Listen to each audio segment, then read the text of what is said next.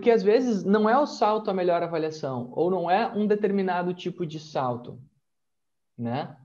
Ah, que, que, que, é o objetivo, né? Às vezes é outro.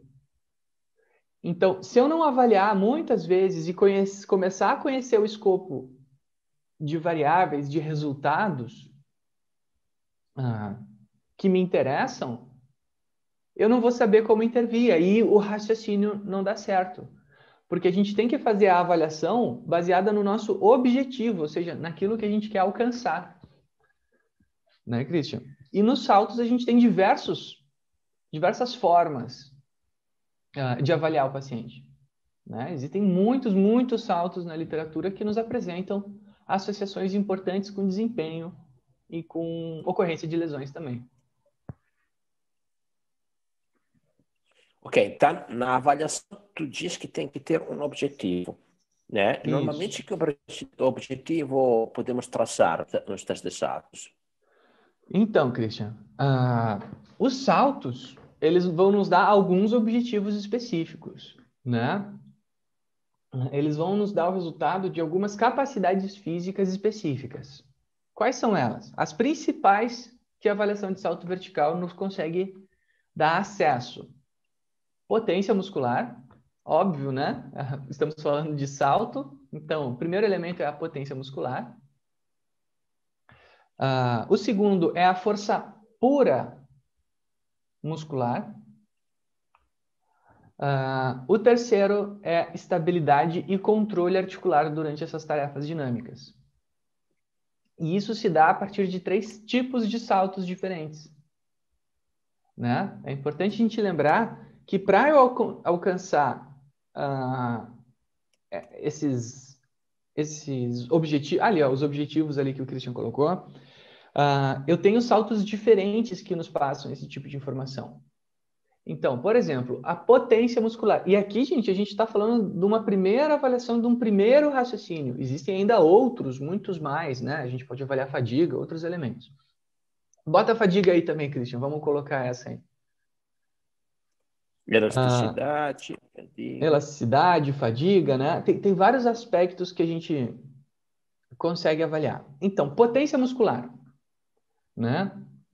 Potência a gente vai adquirir a partir daquele salto conhecido como counter movement jump, né? E, e eu vejo muitos avaliadores começando as suas avaliações com counter movement jump e já querendo olhar índice de força reativa, potência em watts produzida, sabe? Olhando parâmetros que são relevantes, mas a sua complexidade, a sua relevância funcional é menor do que simplesmente olhar a altura do salto executado durante a tarefa, Christian. Né? A gente pode olhar potência, pode, isso vai começar a nos dar cada vez mais informações mais refinadas. Mas o primeiro passo que a gente tem que olhar é a altura do salto. Né? Será que o atleta atinge a altura necessária? Né? A literatura tem vários artigos já vendo a relação entre a altura do salto e a ocorrência de lesões e o desempenho de velocidade uh, em sprint de 25 metros, sprints curtos, né? O, os saltos não têm relação com sprints longos de mais de 25 metros, mas a grande maioria das modalidades, tirando o próprio atletismo, né? Que, que é mais relacionado, que a menor distância é 100 metros, a grande maioria das modalidades, uh, ah, 25 metros é um sprint importante durante a tarefa. Então, olhar a altura do salto é o primeiro passo para entender se eu preciso intervir no ganho de potência ou não desse, desse indivíduo. Depois, a força pura.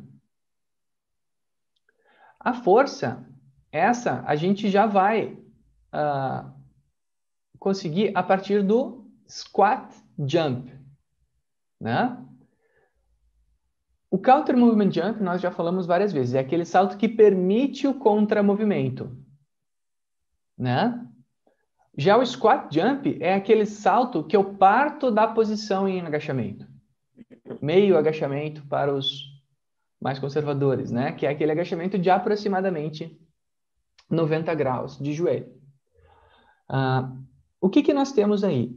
De novo, a altura do salto, Christian.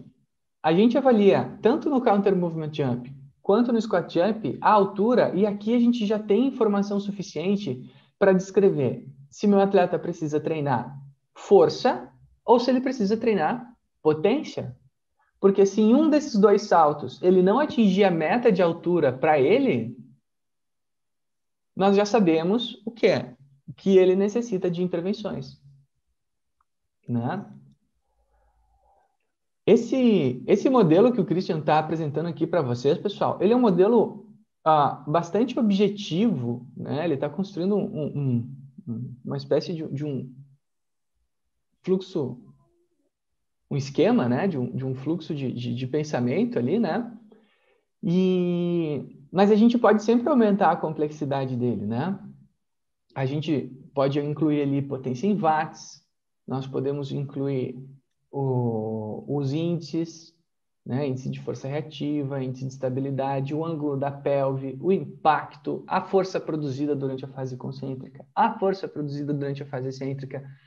Mas uma coisa que a gente sempre tenta trazer, gente, é para vocês começarem a avaliar e olhar as primeiras variáveis, né?